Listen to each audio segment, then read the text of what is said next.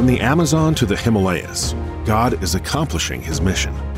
Welcome to Amazon to the Himalayas podcast stories and conversations with the global church and for the global church about the mission of God in the world. And now, here is your host, Paul Akin.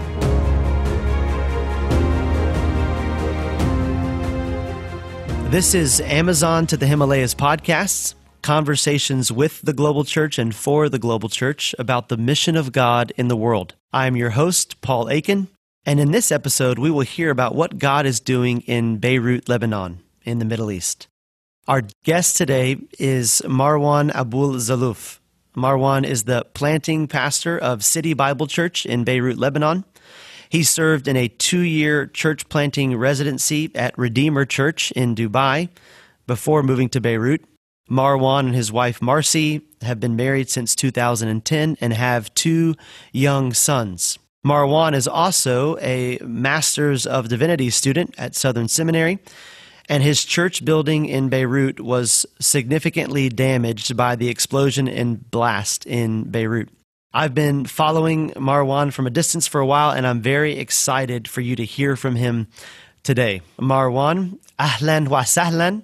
Welcome to the podcast. Brother, thank you for having me, Paul. It's, uh, it's a joy to be here with you. Marwan, maybe start by just telling us briefly about you and your family.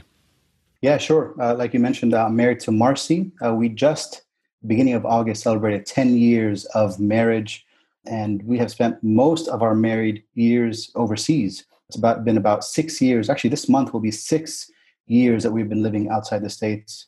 Two in Dubai, and coming up on four years here in Beirut, Lebanon.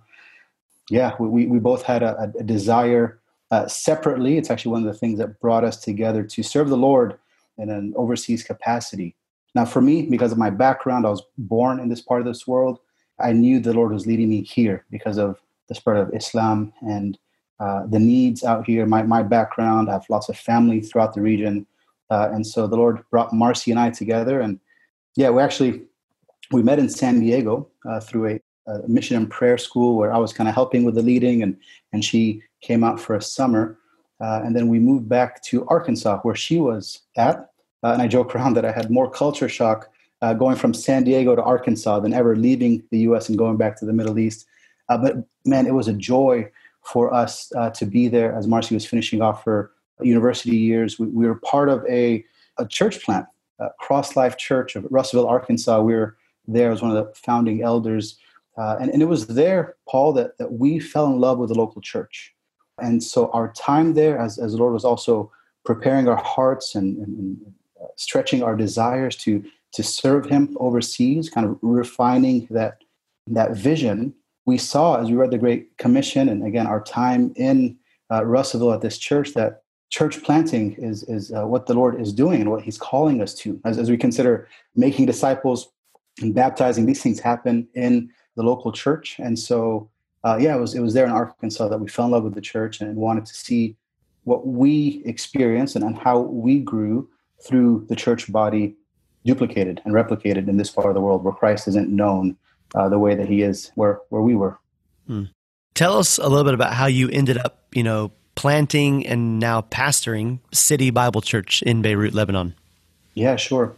You know, went back to, I guess we can go back to 2013 as we were seeking opportunities, praying, speaking with uh, IMB, one, one, of the, one of the groups that we spoke with, and also just reaching out to contacts that we had in the region. And we took a trip. Uh, it was November of 2013. Uh, myself, my wife, and uh, our pastor at the time. And uh, we visited, it was kind of a, a, whirlwind of a vision trip. We came to Dubai for a couple of days, came to Lebanon for a few, we were in Egypt, and then went to Jordan, really just hoping to connect with believers, uh, to see what the Lord is doing and see in which ways we can join the work uh, that was happening. Uh, and it was during that process, and even during the time in Dubai, it, it kind of became uh, confirmed that I would be the one who's uh, would plant the church. You know, when we came out, that all these things weren't as clear as they are now, and so it wasn't necessarily at that time a deep desire for me to be the planting pastor. But the Lord really stirred up my heart for that, and also as we saw a need here. Uh, now, Paul, you know this because we've been in touch, but uh, I, I, pastor an English speaking congregation. So we are uh, international church, I, I, guess is the best way to describe ourselves. About half of the adults are locals, uh, both Lebanese and also there's a large Armenian population here. Then the other half would be uh, non Arab. And so you have Africans, Asians, we have Europeans, and Americans. Uh, and the reason that we decided to plant an English speaking church uh, was because we spoke with actually a prominent pastor here in Lebanon on one of these trips. And we asked, what are the needs? What are the needs in Lebanon? How can we uh, serve? And in what ways can we come alongside the local church? Uh, and this pastor really was shocked by his response. He said, uh, We need English speaking churches. I don't roll my eyes. That's not something I do. But I think somewhere in, inside, I felt we're not moving to Lebanon to reach university students or, or expats. Not that they don't need the gospel, and I, I spent time in college ministry, uh, but we're coming to the Middle East. I speak the language. Um, didn't think that we would do an English church. Now, it was this pastor that really cast the vision, and it just we ran with it. Uh, that there are many Lebanese prefer English uh, for, for, lots of reasons. One of those reasons is because of the long history of war and turmoil in Lebanon and in the region. Many have left. Uh, we'll probably talk about that a little bit more.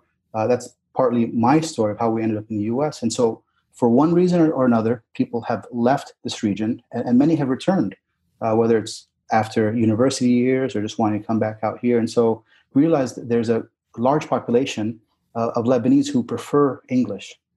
Lebanon's also an educated nation, and so most people are actually trilingual uh, Arabic, English, and French. And so we realized that there's also an uh, opportunity for us uh, through an English speaking church uh, to reach uh, disenfranchised believers, those who maybe have a, a difficult background with, with the, the, Catholic Church, or here we have the Maronite Church. And so there's opportunities there. We, we, asked many others, and they, they affirmed it, which again kind of uh, was shocking at first, and yet that's what we found to be the best fit for us with our gifting and also with what we felt the Lord was doing. So, so yeah, we moved out here in I guess it would be 2016, and City Bible Church was was planted in the spring of 2018.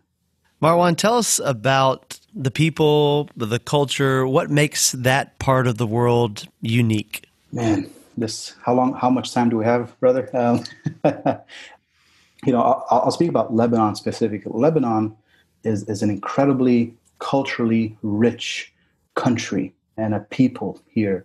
You know, Beirut, the city that I, that I live in, is one of the uh, oldest cities in the world.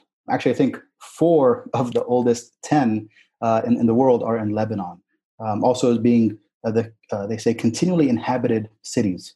And so, Lebanon, or excuse me, Beirut, has been continually inhabited for 5,000 years. Uh, that means that there hasn't been a time in, in, in, the history that people have not lived here.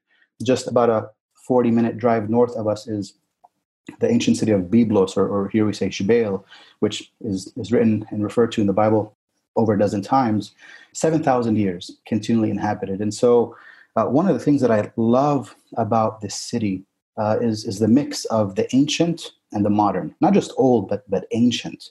Just not, not far walk from our home and also from our church uh, kind of what they call Martyr Square or or downtown Beirut. You'll see the largest mosque in the country next to a Maronite cathedral. Right, I mean these all within a minute walk of each other. Uh, there's a Greek Orthodox church from the sixth century, I believe, and then right there you see Roman ruins as well. And so just the, the history is incredible. So many people have come through Lebanon and have left their mark. And one of the ways that it's uh, most commonly experienced is through the food.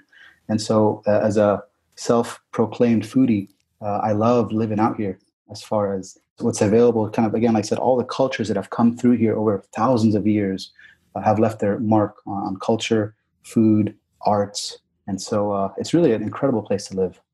Maybe briefly tell us a little bit about the explosion, just some of the background of, of what took place recently uh, with the blast, and then also maybe the impact that that has had, is having on you and on your church. Yeah, sure. August 4th is a date that no one here in Lebanon is going to forget. And, you know, I, I think you, you might have seen this somewhere on online as I posted it. August 3rd, we celebrated our 10 year wedding anniversary. And for ministry opportunity, we, we weren't able to leave the city with COVID and everything happening. We had plans to travel, maybe go to Cyprus or do something to celebrate 10 years of marriage and, and celebrate what the Lord has done.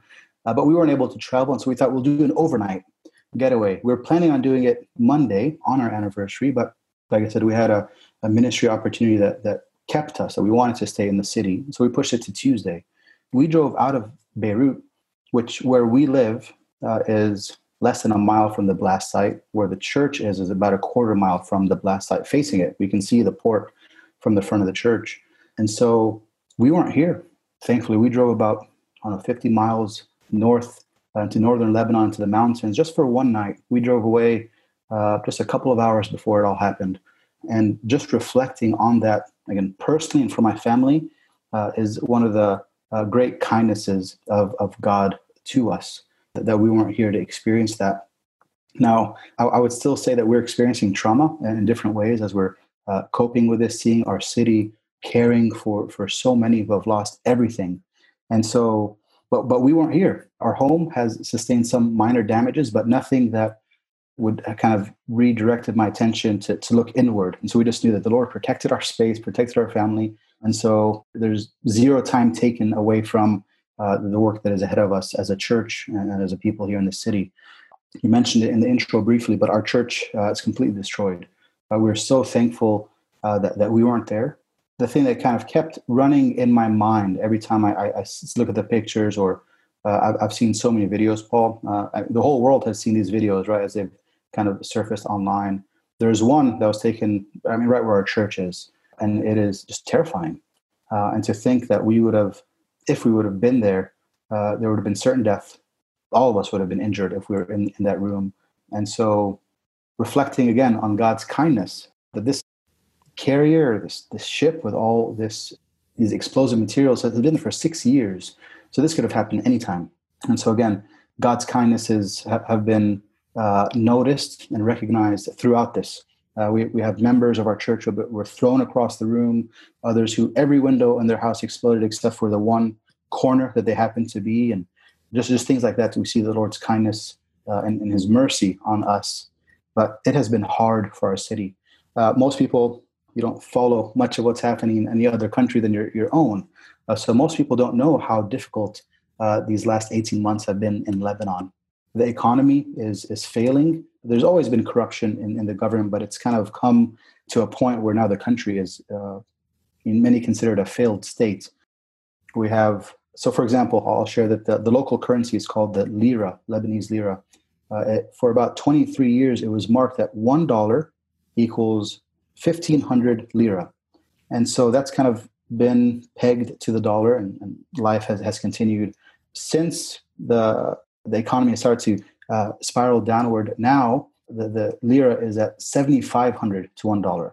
And it's even gone up to about $1 to 10,000. And so uh, you think of people who have been having difficulty making ends meet, working multiple jobs. Now uh, there's no work because of the pandemic.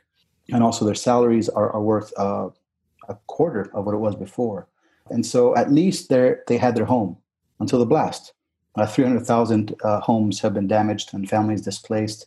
And so it's it's one of those things that make you say, Lord, what, what is going on? How much more uh, can this can one people or one city take? And so it's it's been hard, uh, and yet we are people who trust in the sovereignty and providence of God, and that's been uh, that's been something we've held on to, uh, and we believe that He He has us here as well as other believers in this time for a reason that He would be glorified. I know you just mentioned some of the the challenges, not just related to the blast, but you know other things related to it as well. And I think obviously this the explosion has in some ways kind of put Beirut, at least for a season of time, on kind of the world map, and people are kind of tuning in and paying attention. I know the church has kind of been uh, reminded of this as well. So I know people are praying about what God's doing there. In the midst of all the the tragedy and some of the the challenge that you just expressed, uh, are you seeing God do anything? Are there any, you know, glimpses, evidences of His grace, hope? I mean, obviously, you talked about protection for you, for your family, for others in the church, but even, you know, kind of now that we're several weeks out from the blast, are there any particular things that you see that the Lord is doing? Yeah, I, I think we're we're kind of in the middle of it. So there's n- not a whole lot we can say this has happened, but the conversations that we've had, you know, this was something that we even experienced when we first moved out, uh, because you know, Lebanon, well, when we came here, was kind of towards the end. Uh, but the Syrian refugee crisis and Lebanon had more refugees per capita than anywhere else in the world. And again, just there's always regional conflict and, and fighting. And so people have, have become disillusioned with maybe what they've held on to as truth, believing in certain religions and, and uh, holding hope with either a political party or affiliation or trusting their education, trusting their, their savings accounts. And so here with the blast, it's as if there's nothing left for someone to hold on to uh, or to put hope into. And so it's it's heartbreaking to see the, the how low that people are uh, going and the, the challenges they're experiencing. And yet people, as a result of it, and in, in God's kindness, because we know that people won't ask these questions uh, genuinely unless God is is uh, stirring up hearts and the Spirit is working. And so people are asking questions they wouldn't have asked otherwise.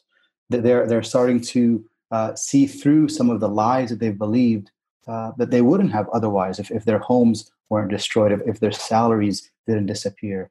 And so we've had an opportunity as a church to have uh, conversations uh, with, with our neighbors at the church and, and trying to minister to our community. And so we're just trusting. It's, it's really the same hope that when we first moved out here just trusting that God will do this work.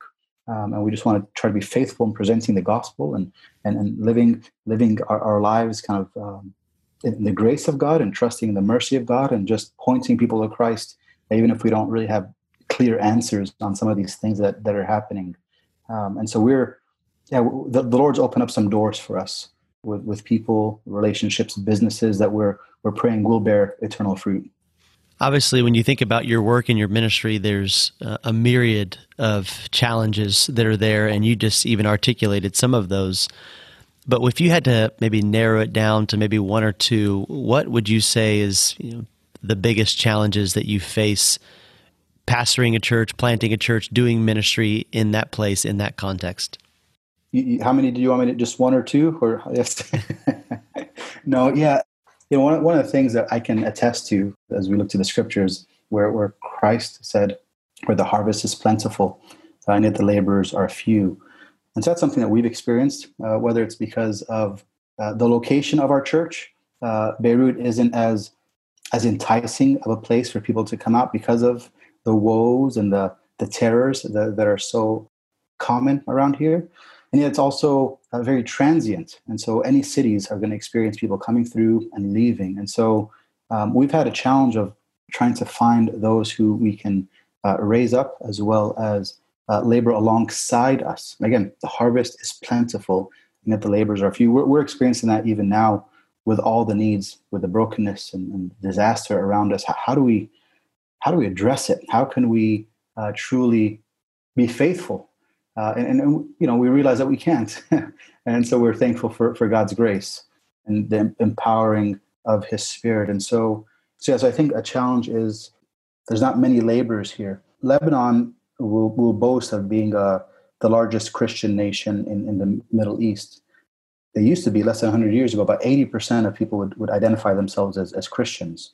Uh, now i don't think they would have trusted in christ alone by grace through faith so when we think of born again believers, less than 1% in, in the country.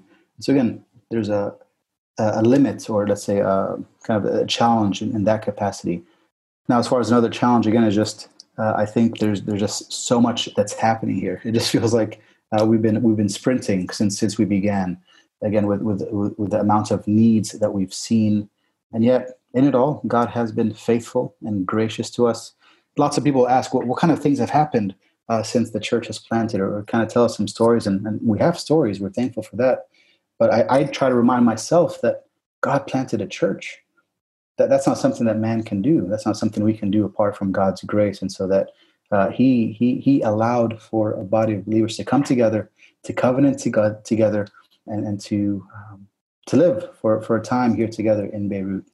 One of the things I mentioned in the introduction is that you spent two years doing a, a church planting residency in Dubai to get some some preparation and training, but you're also even now still pursuing uh, master's work, getting more training, more education from Southern Seminary.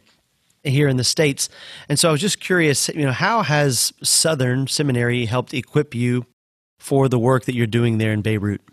Yeah, I've been really thankful. I've actually uh, I skipped the last term. Uh, please, please don't tell anyone. Uh, I, I just didn't think I could I focus on all that we have here as well as, as keep up studies, and so I've kind of taken a uh, just a break, hoping to start up again soon. But uh, for me, as, as a young pastor, uh, it's been incredibly helpful to kind of focus my my training and to to continue to grow in, in, in my theological understanding. so I've taken OT one and two and hermeneutics. Kind of those are the most recent courses I took, and it is actually my time in the Old Testament has been really helpful because we we started in the in the Gospel of John. I've done a couple things throughout since in the past two years, but uh, we just finished it, and so I, I knew I wanted to. Again, in, in, theory, lots of these things are kind of theoretical as, as a young pastor. This is what I'll do next. So this is where we'll we'll we'll, we'll teach next. I would have loved to go into the Old Testament, so that's why I took these two courses, OT1, OT, OT2, uh, and so it's it's been uh, really uh, strengthening for for my uh, understanding. Also, it's helped me as I, as I, care and disciple others in, in the scriptures and, and within our church. And so uh, we're going into the book of Ruth. Uh, if we were able, ever able to gather again, um, and so and, and, considering the redemption of of our Lord, and so yeah, it's, it's been a joy. seminary is something I've, I've, wanted to do for many years, and the opportunity came for me to do that now and so so yeah, chipping away. Uh, so I think it'll be quite a few years before before I finish that MDiv, but uh, thankful for the time and the opportunity to do that. That's great. This is a question that I ask everyone that I interview, and I just would love to hear your response. Day after day, week after week, and month after month, what keeps you there in that mm-hmm. place, and why are you giving your life to this work? It's a good question. I think I would say there is no greater cause. Jesus is worthy. You know, early on, uh, when when my eyes were open to uh, to lostness in the world, that's that's the best way I can describe it.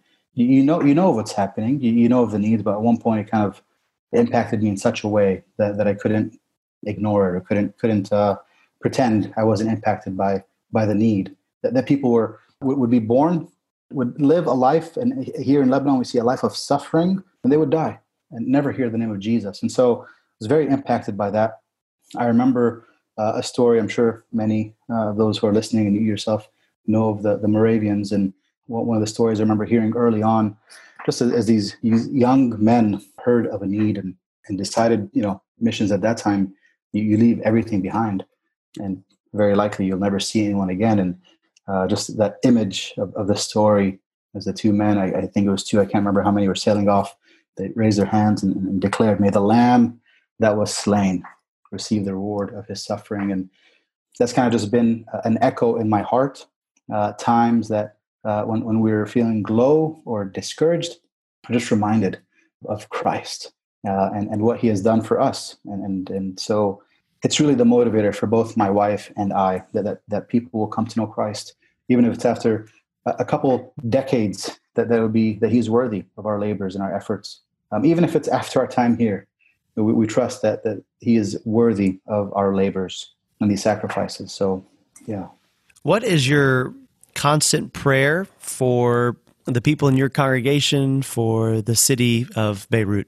Yeah, my prayer as a pastor for, for those that the Lord has entrusted into my care and, and and just as we think of, of the lost, as we think of the, the struggling or Christian or the, the new believer, is that that they would know Christ, they would find the sufficiency in Christ. So they would stop fighting, which I guess we're always going to be fighting, right, uh, against against what we know to be true because of, of, of the brokenness in this world and, and, the sin in our lives, but that they would know Christ and find joy in Him. You know, uh, you commented on, on my mug early on, uh, sipping away at some tea uh, here in the evening, and, and, there's a quote by Spurgeon uh, that I kind of, again, will will think about. I thought I had to mention something about Spurgeon uh, in, in, this time. So, but here it says, if we had to preach to thousands year after year uh, and never rescued but one soul, that one soul would be a full reward for all our labor. For a soul is of countless price, and so we're praying for souls, uh, whether through uh, our direct ministry or, or the fruit that might come from that. Uh, just trusting uh, that there are people here that the Lord has called to Himself, and and, and we we want to be a part in calling them uh, to to repent, to put their faith in Jesus.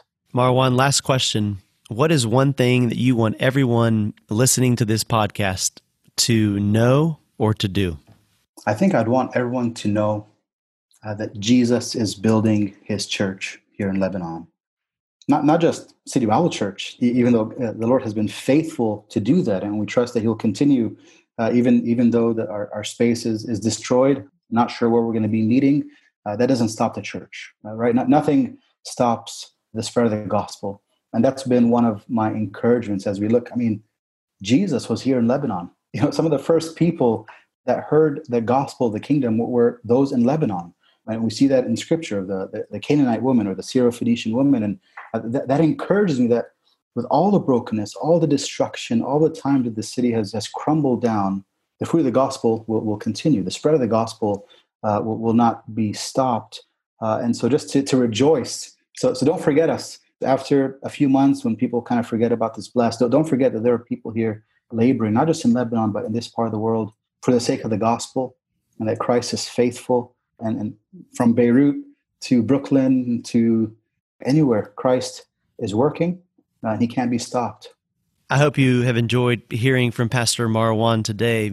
As the Lord brings him, City Bible Church, his family, the city of Beirut to your mind in the coming days, I would just encourage you to pray for him, pray for his family, pray for the church. Ask that the Lord would continue to do his work in and through them. To hear more conversations like this, please subscribe to this podcast and be sure to follow us on social media.